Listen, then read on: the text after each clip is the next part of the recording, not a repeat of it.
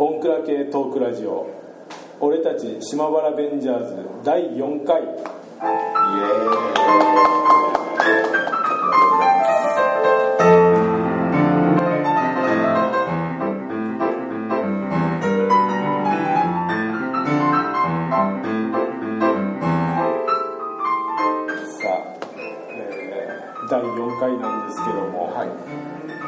第3回はですねもうなんかいろんな話を長々としちゃいましてどうでしょうかね。そうですね。まとまりがあったまとまりがあったのかあったのかなかったのか分かんないですけども。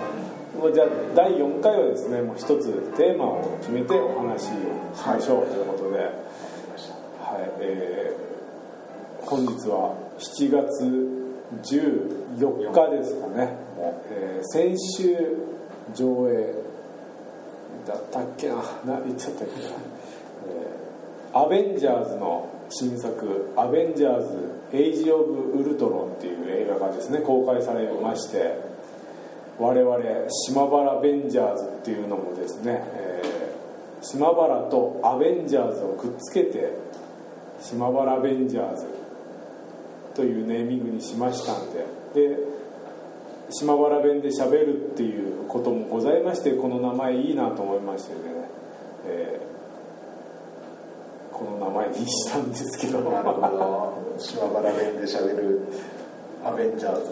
そうですね。島原弁で喋るアベンジャーズ。アベンジャーズの映画があるなら語ろうよということでですね、語ってみたいと思います。アベンジャーズ、えーまあ僕と僕ナオキングとヒロさんはまあ DVD とか出た時には見たと思うんですけども五郎さんがですねうん何事も興味を持つのがなかなかないもんでですね。どっちかいうと無趣味の方になってますのでね。なかなか。でもやっぱりそれでもやっぱりこの番組名がですねあの島原ベンジャーズということでアベンジャーズはそうですね興味持ってもらえたんでしょうかね。そうですね。無趣味と言いながらも興味がないわけではなく、うん。まあなんかきっかけが？ただうんそうですね。前にも言ったと思うんですけど何でも面白いという。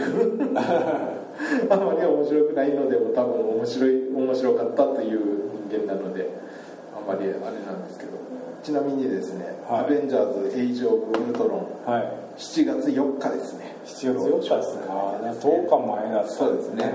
10日前。で、えー、と今回はその「アベンジャーズ」1作目。1作目ですね。をここはもう言われましてね。あの何か映画を見て何かを語ろうということを言われまして、うん。私もちゃんと見てきました。勉強してきました。おおはい。来ましたね。嬉しいですね。いやでも本当面白かったです、うん。実際のところ。本当の意味で。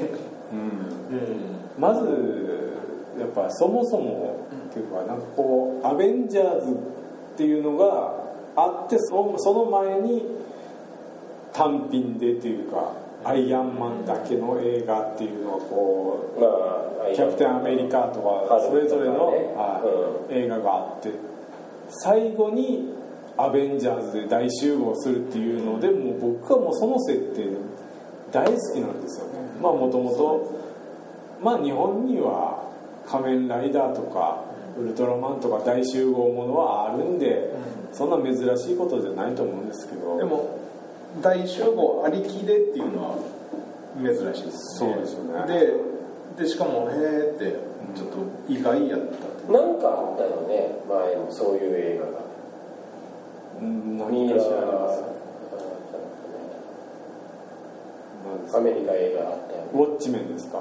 ウォッチメンは何やった？ウォッチメンはまあウォッチメンがもともとでまあそれぞれヒーローがおって。ヒーローがね。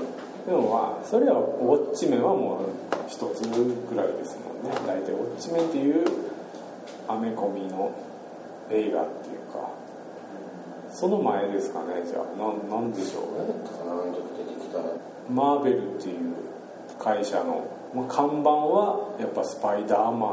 うん。X メンとかそっち側で。でなんかやっぱアベンジャーズってそれ以外の人気投票で言ったらやっぱまあダントツのスパイダーマンでやっぱりその2位がやっぱり X メンのウルヴァリンとかそんな感じになるのかもしれないですけど2位か1位かわかんないですけどそれの何位以下の人たちでやっぱアベンジャーズなんでしょうね。やっぱりそれが集まったらすごい人気が出たみたいな。ちょっとあんまり。アベンジャーズもコミックであるあるみたいですね。はい。アベンジャーズ自体はい、読んだことないんですけどしかもアベンジャーズもやっぱり入れ替わりがあるんで、うん。その中にもあのスパイダーマンもいたみたいですね。かつてのコミックな原作のコミックの方になる全然読んだことないんでですね、あまり変なことは言えないですけどそういうでもらしいっていうことは聞きまして。まあストーリーとかはまあ分かるんで何でしょう。どっから行きましょうかね。メンバーいますけど誰が好きでした？どのキャラクターが？まあ私はですねはい。ゴロはですね。はいアイアンマンが好きですね。あアイアンマンアイアンでであもはあん中でいはい。あなんかいいじゃないかかかっこいいじゃないかって思ったらハルクですね。ああ ハルクがなんかおおなんかいい仕事しとるっていうかなんかうんなんかいいなと思いながらもでもキャラクターとして好きなのはアイアンマンですね。スターなんか嬉しいですね。やっぱそういうあのところ好きって言ってくれるのは僕も好きなんでですね。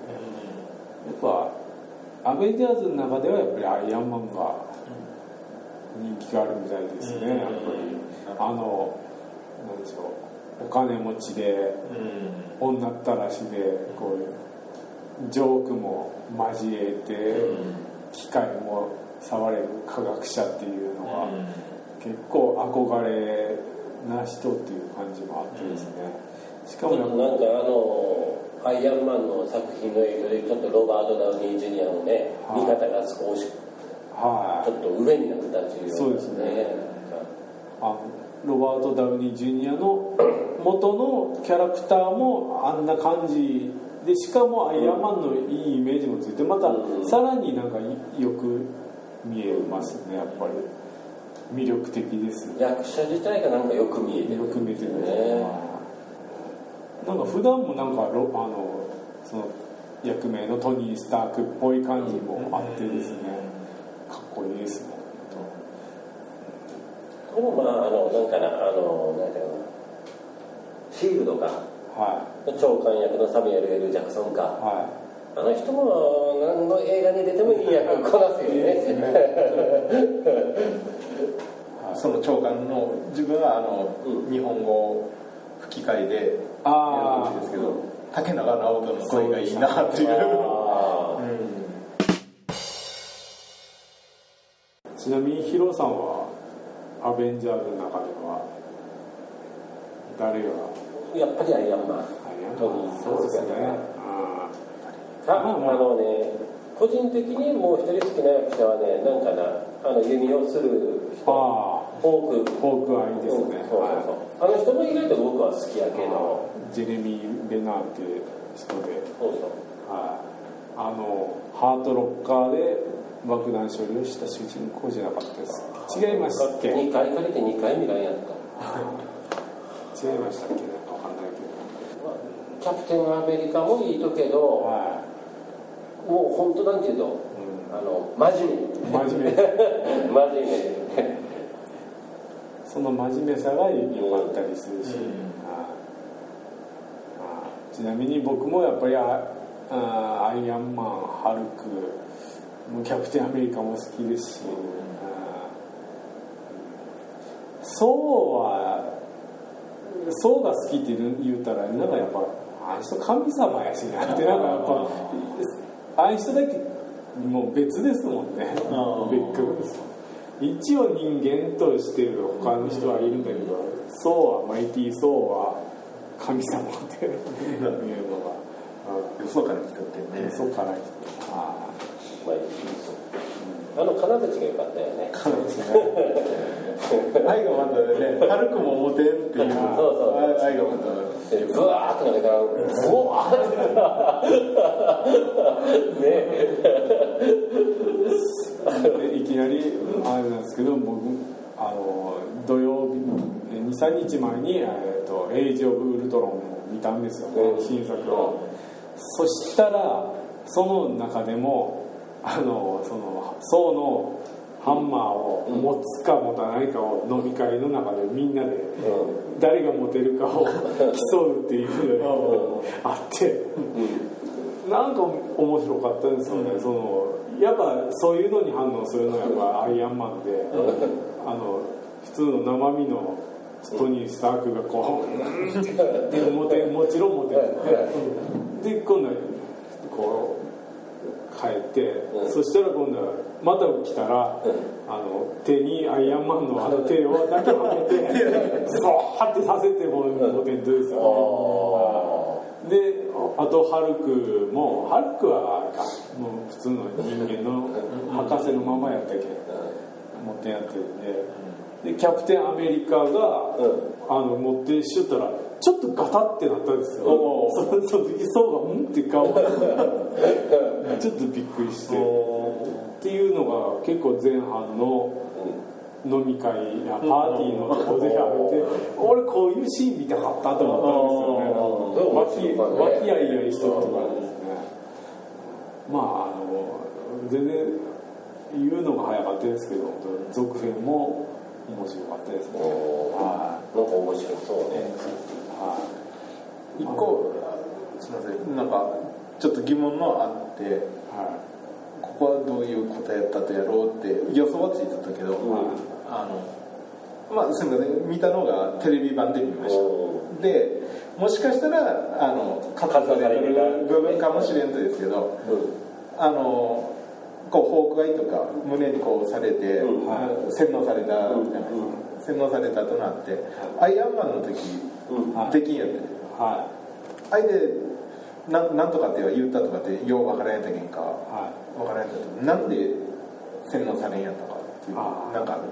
あのアイアンマンのその主人公はここにリアクターってアークリアクターって、えエネルギーの元生きてる元。それで生かされてるっていうなるほど。その機械でねここにつけとるやろ光るとか。うんなんかあったでそのこのパここにあるパワーでアイアンマンも動かせるみたいな。なるほど。これ柄じゃなかわけないね T シ柄じゃなャツとかの愛が一番重要であってもう体じゃなくて機械なん機械ってなんでコツって当たったっていう。うんかかつっては言ったっすたねそういえばね。なるほど。そういうことか。もう半分ギャグですよ。うんさっきそのアイアンマンを見とるもんとしてはもう全部わかる。そうだね。そこはやっぱりヤンマンが見とかなわかかもしれんねうん。なるほどなるそうアイガナさんは死ぬ死ぬというね。そうですね。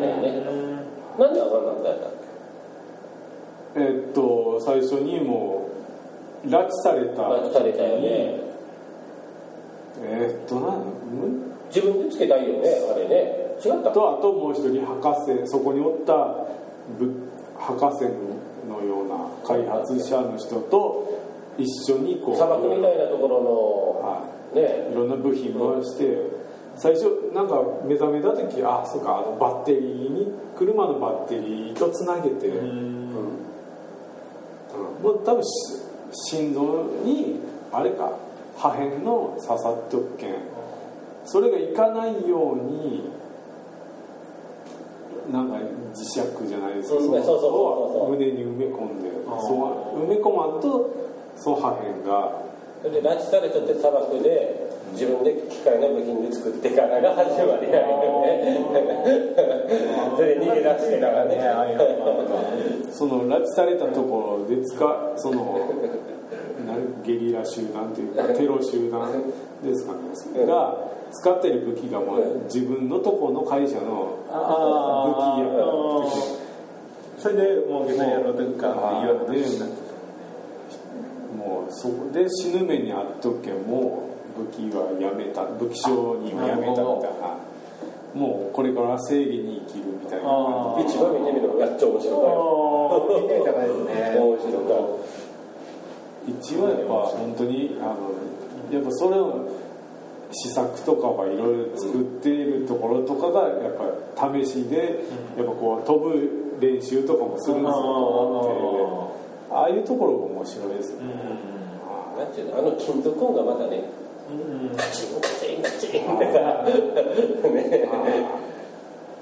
もう男心くすぐりますね。あれとかね帰ってきた時のこう脱いでいくとそうですとかさはこれもねなんかね。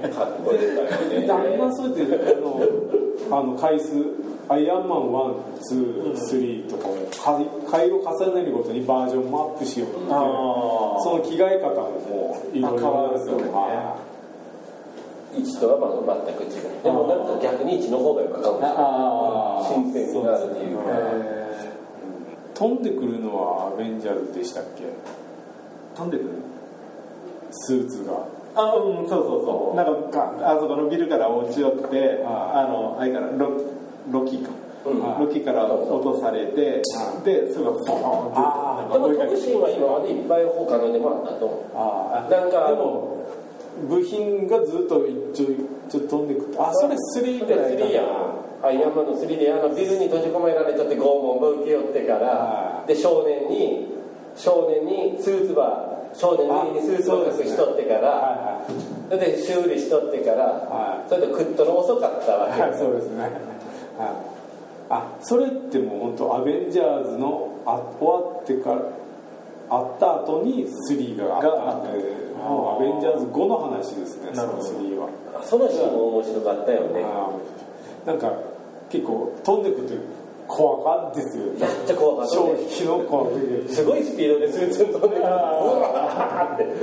ねでビビットって調節の必要かなんかってそれでなんか川にこうバーって食った気もさなんかすごいスピードで川にさなんかこがで止めんやったから確か。そうですねそういう部分細かいっていうかなんかいろんなバージョンが変わっていくのが面白いですね、やっぱりずっと一緒じゃないあれもセブンとかって言ったもんねそうバー。ジョン7バージョンです。ねああ3でですねもうもうバージョンがいっぱい最後はねもう何機もね全部飛んでくるさもう自動操縦さなるほど自動操縦で飛んでくるそれから最後全部自分で爆発する時のね。あそれで胸のあれも取り除くとねうん最後ね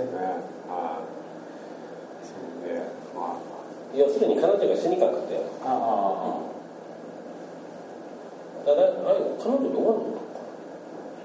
彼女ほら火のなんか体についてるような感じの状態になってから生きとってから俺が治してやるって言って治ったとか多分あの家庭は。はい。でその最近見たその最新作の「エイジ・オブ・ウルトロン」ではもう忙しいからって言うてもう出てこんやったですね。もうペッパーは。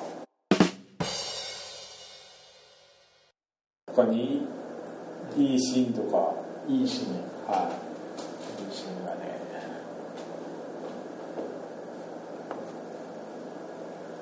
いいシーンというか、まあ、最後の方とかあんまり言ったらいいのかな。もうアベンジャーズは言うていいんやろいいですか？ネタバレとか気にせずねはい。まああの核ミサイルが飛んできて。うん。であのアイアンマンが残ってい残ってあの中に入っていったでしょはであの時にやっぱこう電話は取らんやったじゃないですか。彼女が。気づかんであ愛はやっぱあれかなっていう。助かるっていうあのいわゆるフラグが死亡フラグが多々やったのはいねっていう。ああれで連絡が取ってからなんか生きて帰るからって言ったらもうそれ死亡フラグが立ったことになるのかなとか思って。そうですね。タラントがやっぱあ多々やったとかとか思ってからちょっと。自分はなんかそのシーンやけどインディペンデンス・デーを思い出してからね。ああの母艦にブワーってはい。じいちゃんが突っ込んできたの。一人でブワーってさで周りが助かるっていう設定なんやけどさ。実際のところあの続編も考えてたんやるけんか。あそしたらもう生きとかんと。うん。まあまあそっかでも向こうの世界で生きとったでも構いませんというねそうですね戻ってこいやったでしょうねまた扉が開いた時に帰ってきたんだよね、うまあ、好きなんですけどやっぱなんでしょうその敵とかのその最後に出てくる宙を浮いてるあのなんモンスターみたいな、ああいうのってなんかトランスフォーマーで見たことある敵だなっていう。なんかそう言われる敵のなんかデザインがなんかやっぱ他のと似とる感じがしてそこもうちょっと区別してほしかったなと思うんですよねあそこら辺なんか他の映画で見たことあるなんかねと思ってそういえばさっきのなんかマトリックスからなんか共通するところもなんかあるのかなってあの辺の敵はなんか異次元のあの扉が開いてからわーって出てくるところが全部なんかね。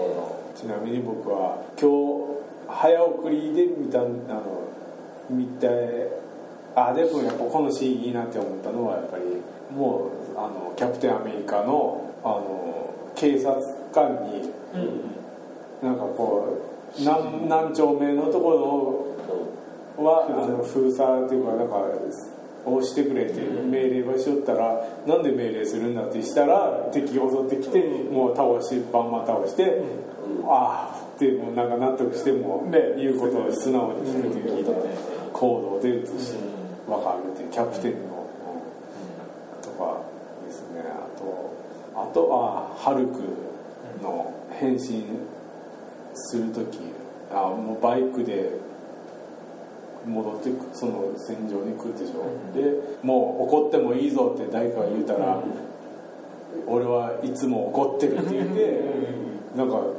そこで、おおってゾクゾクってきましたね、なんかあの博士の時のあのなんか優しそうな顔が、なんかハルクになるっていうとこがやっぱりギャップが。あのギャップがまたいいとやろうけどね。その単品の映画の時の「インクレディブル・ハルク」の時は違う人やったんですよ。あほんでそこだけ本当はもうそのままなってほしかったんですけうんどでも変わって正解やったかもしれない。一作目はその単品のはエドワード・ナルトンだったと思うんですよ。その結構元から有名な人でハルクに変身した後は一緒。はでやっぱその俳優にでもちょっと似せてそうよね。なんか似といよねって思っちゃったはさ変身する前から。はいにちょっとなんかエドワード・ノートンといえばあれかな。ファイトクラブ。そうですね。のね。はあとあれやったね。2回見たっていうか、うん。はあれやったけんか。おお2回目の方がやっぱりちょっと面白かったです。あ結構そういうのってようあったかっていうか、は1回目でやっぱ分からんやった部分のあこういうことかっていうの分かったりとかあって、で最後にこうスタークのあのビルが A の残ってた、は多分あアベンジャーズがイメージしとったやるけど、はああいうのを A になる瞬間とかあってからあここであ A になっとったなとか。あそうそうだけど1回目見た時ってそうあん気にしてらんけんかあ多分うん。スン覚えとらんスンって通しちゃったりする。そうだよね。いいですねうん。ああここで A になっとるって思ってから。それとも結構1回目じゃ分からへんかったと思って。んなんやかん繰り返してみればねやっぱあ見えてくるんですよね。見えちゃったのだって人の名前とかも本当全然分からん。ね。1回目ってですよね。2回目でやっと大体分かってきたから。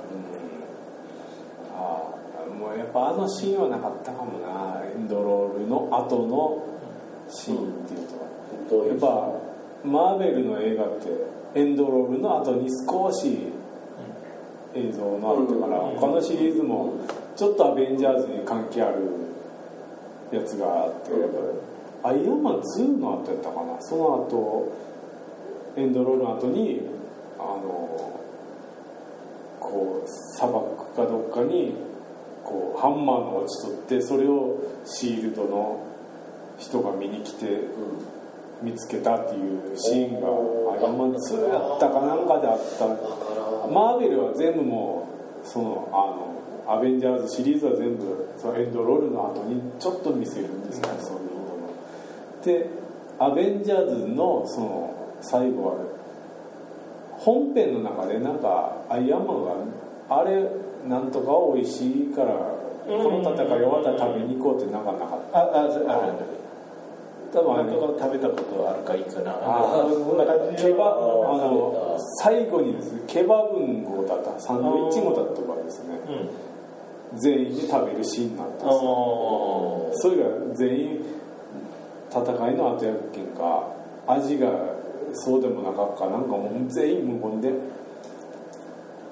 というもうみんなこうな感じなんかそういうのめっちゃうん。面白かったですうねん。ああそんで、うん、やっぱうん実際食べに行くことだって思ったから、うん。あれはいいシーンでしたよ、うん、打ち上げあんまテンションは高くないですけどあ打ち上ーげみたいな。まあ、打ち上げっていうたら他に「エクスペンダブルズ」っていう映画も戦いの終わった後打ち上げしますからね、うん、ワイワイバトルシップっていう映画も最後打ち上げしますからね。やっぱ戦いの後は打ち上げ打ち上げないね。戦いに行く前の飲み会と 仲間で食べ物を食べるっていうのはやっぱりこう自然と気が合うっていうか仲間っていうのが分かりますね。やっぱり自然と一緒に食べ物を食べるっていうのは。そういう仲間もんはやっぱりさっきのほらエクスペンダブルズとかさ、はい。バーでの飲み会で始まったりとかさなんかね。う。ん。あのそういうので表現したいじゃんねやっぱり仲間中ラジオの知識で受け売りなんですけどそれフード理論って言ってですね、はい食べ物を美味しく食べるやつはいいやつで粗末に扱うやつは悪いやつはいで一緒に食べたら仲間っていう感じでシールドはのお偉いさんっていうのはでシールド自体は何の大体？もともとはあれ。な何を目的としてっていうのか？平和じゃないと平和ですか？そういう悪から守るとじゃない。と違うと思ですうね。そうやったと思うんですけどね。そういうなんか宇宙平和のなんかそういうあれじゃないのかな。なるそういう地球的な規模規模じゃなくてからそういう。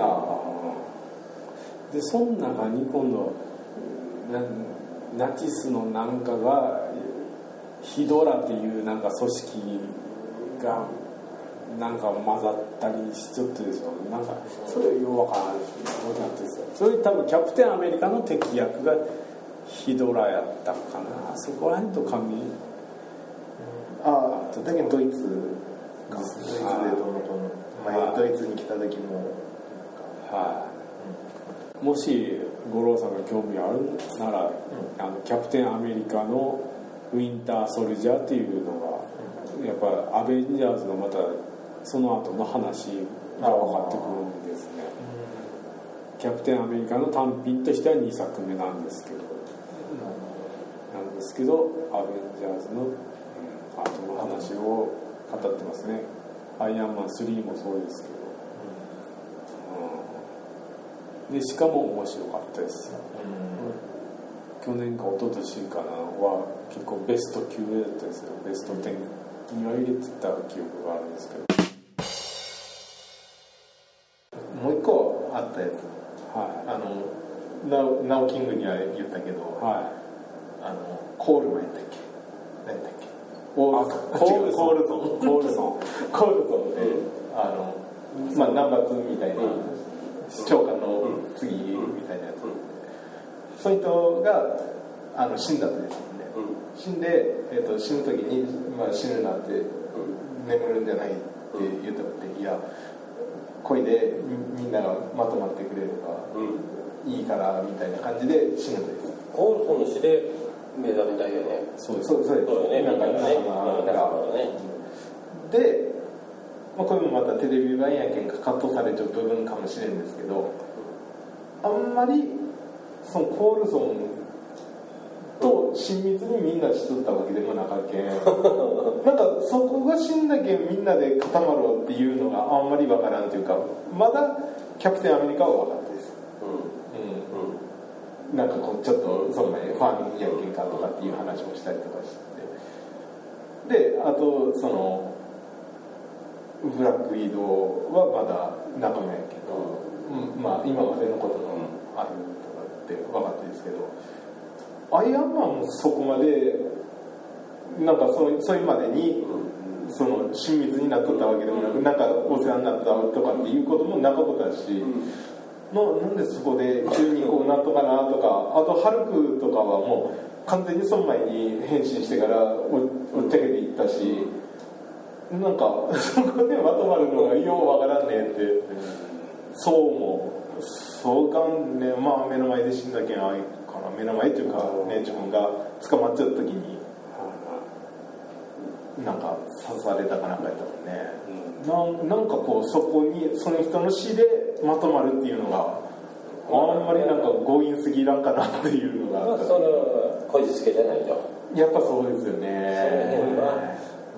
よく映画に出てくるとこじつけなんでこれこうなんとかなっていうなるほどまあそれは作るかって言ってしょうがないというところもあったじゃないだから。まあいろいろ考える時はまああのやっぱアイアンマンともそのコールゾーンはなんかアイアンマンのとこにトニー・スタークのとこに行きよった時にもやっぱりエレベーターの中も入れた。うん。セキュリティが甘いって言ってるので、まあ、結構生き生きしてるのかなと思って。でそこのペッパーもアラフィルってなんかいう感じでファーストネームで読んでたんでよく来てたのかなっていうのもあったんで、結構顔は知ってるのかなっていう感じはしてたんですけどね。あと実際やっぱりそんな近くにいた人が死ぬとそれは目の前にいたら、近くにいた人が死ぬ死ぬとっていうところもあります。けどねやっぱりその辺からの。みみんなそこら辺には弱かったかもしれないですよ。人がいいのかもしれない他ではボロボロ殺しまあのうんうんいっぱいね死にまでとったかもしれんけど。やっぱり知ら知らないことが多いな。好きとか言いつつなんかあんまり知識がないな。いや自分もそう本当なんか好きとか言いながらあんまり分かっちゃらんと思うね。場面場面ば詳しくは覚えちゃらんとやもんねなんか。だって他は全然知らんけんか、そそういえば2回見たっていうその、それそれだけ見とるとのあるけん結構やっぱ強かったです。よこれに限らずですけど、うんと僕はもう結構映画何でも面白かったと言いつつ見てどういう映画だったって聞かれてえー、っとって説明できない時があってあ見てすぐ忘れる時はよくあったんですね。また話全然違うとかもしれんけどはあの本とかは読む朗読を聞くんですよ、そしたらあの標準語で淡々と読むとか聞いとったらもうボロボロなんかですよね。あの関東の話やったら。はそういうとこボロボロ泣くとけどい。はあのあいと渡辺陽一さんとかが読んだら、もう全然泣かすみみんなだいぶ泣かん泣かんでああの聞いとるとかっていうか例えば1週間後とかにそんな内容が聞くですねはそしたらあの渡辺陽一さんの言った話ってほとんどの人が覚えとった淡々としゃ話したらボロボロ泣きよかって、はもうその1週間後とかに話内容が聞いてもあんま覚えてなかったへだけどなんかそういうともちょっとこうああるかもしれない泣く分そっちに真剣にななんかそうかもしれんしあの淡々とこうなんか入りやすかだけで脳には残っちゃらんとかなっていうか、そなんかその右脳と左脳のそういう感じのとこかなとか思うしね、へえそういうことあるんですね。うん、なんかテレビでね検証のああいうやったはあ。えどっちがいいんだろうな。うんねえ。でよかったって思っちゃってもなんかそのじゃあいい演奏をしてから感動して泣いたお客さんも歌詞は次の1週間後忘れちゃうとあんまりか覚えてないったりするんですよ多分。でもそそれで言うと歌ので一回初めて聞いた歌で、あこの歌詞よかねって思ったことってほとんどなかったですよね、そうですね。よそういう人もおるでしょ、っていうかね。歌詞がよかったってえー歌詞でよかった。っていう曲の長さそうですね。メロディーさね。ですね、い一回目ってそうですよね、何回も聞くうちに、あこがん歌詞でああなんかよかあいよねってはなったけど1回目で歌詞のよかったって考えたことない。今日さ女の子とかのこうやって泣きよってなんかね自分でアイス感とさこう涙が流しようけどさただ感情の高ぶっちょだけじゃないのかななんかね。そうださそうですねっていういうのがこれで流れたらちょっとあれかな。いろいろ波紋があるかもしれない。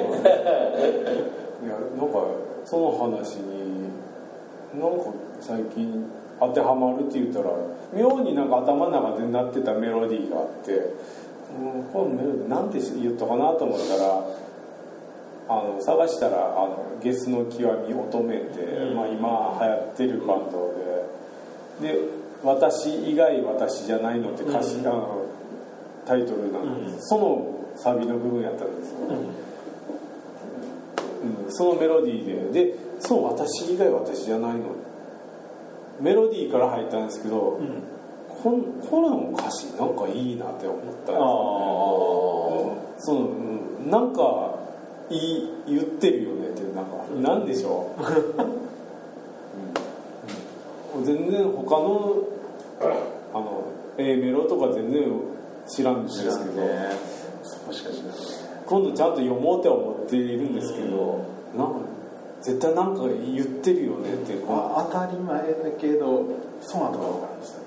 あ私以外私えそれ五郎さんもなんですけどなんとかかんとか思ったけどそれがねあ何回聞いてもねあ まあ何回聞いてもってその店とかで流れるような分だけやけどはそれでまだ理解できたなあすごい主張をしてる感じがして、ボーカルとかなんかなんなんかあんまりなよってしてる感じがするなってしか思ってなかったんですけど、なんかそのメロディーを聴いててでその歌詞がスッと入ってきて、うん。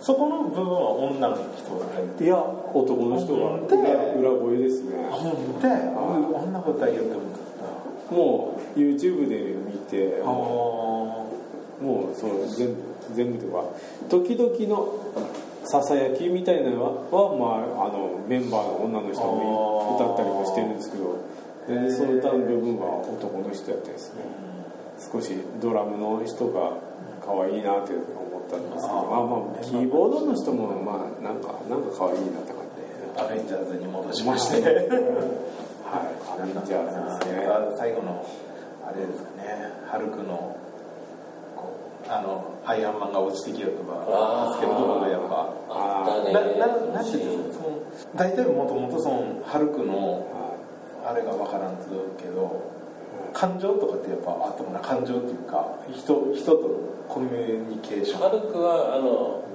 ハルクになったらなかったなかったってやっぱそこでやっぱうん。なんかこう生まれたっていうか、うんそういう内容ですよね、いだけんだか。らハルクの映画としてはハルクになったらもう感情はなくなってさなくなるヤジ怒りだけもう怒りだけやねんからさ俺そのまだアベンジャーズまでそういうことかなと思ってたんですけど、あの有名なシーンでそのハルクがうん。もうロキをもうドンドンと床に叩きつけるところがあるじゃないですか、でその後こう立ち去ってあのちょろい神だなみたいなことを捨て台詞で言うんですよ、うん。まずハルクの時点で喋っとかと思ってあそれ知らんやったですね。しゃ覚えてなかった。喋るとはねなかったあれでは。ちょろい神だなっていう。あでなんかえらい冷静な時もあるんだと思って。あとはああれだよね。ソウとは一緒にこうば敵はやっつくとかなやっつけてふーって落ち着いたところでボンってあなんかやるやつあれだけがもうただ怒りだけのあれやけん何でもよかっていうあれかなと思って。そうですね。うんそういうこうを表現したシーンやろうな。まあそこであの最新作の「エイジ・オブ・ウルトロン」っていうのもの中でもやっぱりハルクはいいんですよ。ある人とイチャつくんですよあら。ってまあ予想はできると思いますけど。でまたアイアンマンが考えたシステムが結局また自分たちを苦しめるというマッチポンプ方式ですね。自分たちが何か起こして自分たちで片付けるとか。はい。なんでしょうね。やっぱり大集合ものっていうのはやっぱりこういっぱいいろんな要素が入るんでカタルシスっていうかそこはまではあんまりないんですよね。こう溜めて溜めて爆発っていうよりはもうポンポンポンポンこうテンポよくいろいろ進むんであんまりまあでもそこが面白いとこあとギャグ要素も散りばめつつ、うん、なので五郎さんにはですねまた全部見てほしいですね。シリーズ。そうね見ただけどな。アイアンマン。あんまりねその時間も割けんアイアンマン2インクレディブ・ハルクキャプテンアメリカあマイティー・ソー、えーと、アベンジャーズキャプテンアメリカウィンター・ソルジャーでマイティー・ソーのダーク・ワールドかこれは見てない唯一俺見てないです、うん、とあそこアイアンマン3 9本とか。うわまあ、不調はってってからちょっと関係なくなっていって、うん、X メンとか、うん、スパイダーマンとか、ね、バットマンとか、まあ、でも今言った中ではでもアイアンマンは一作目。なんか、うん、アベンジャーズ見てあこれ見たいなって思ったのが、アイアンマンだね。なんか。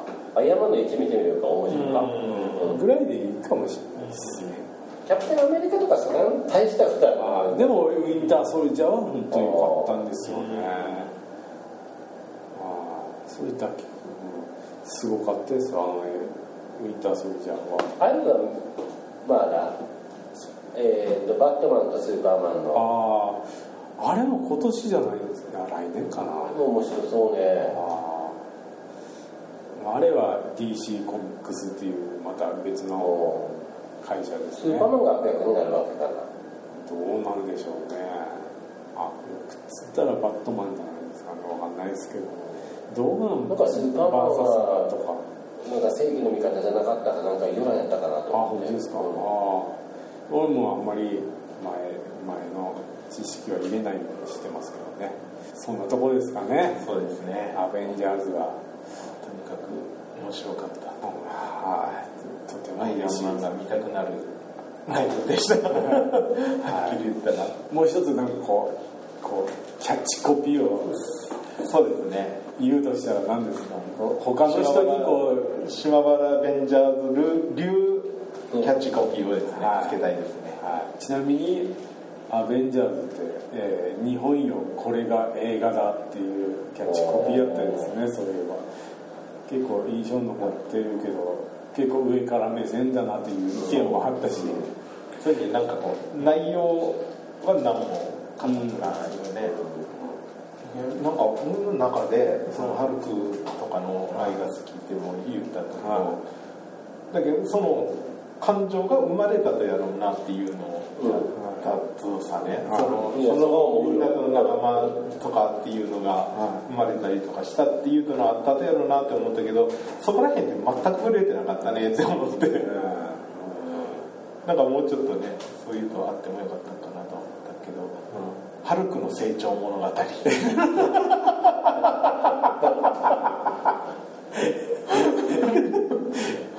どうでしょう？か うんなんか言いたいことありますけどいいんじゃないですかね。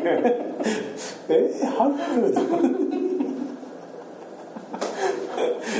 アベンジャーズの島原流キャッチコピーですか？いやまあどうやっていやいいと思いますいいと思いますよ。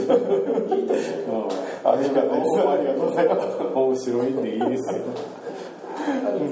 成長物語で、はい、ということでですね、えー、俺たち島原ベンジャーズでは皆様からのお便りをお待ちしております。ブログ smbr-vgs.c3.net こちらでですね、えー、直接お便りを書いていただくかメール smbr.vgs.gmail.com こちらに直接メールいただくかですね、えー、お便りお待ちしております。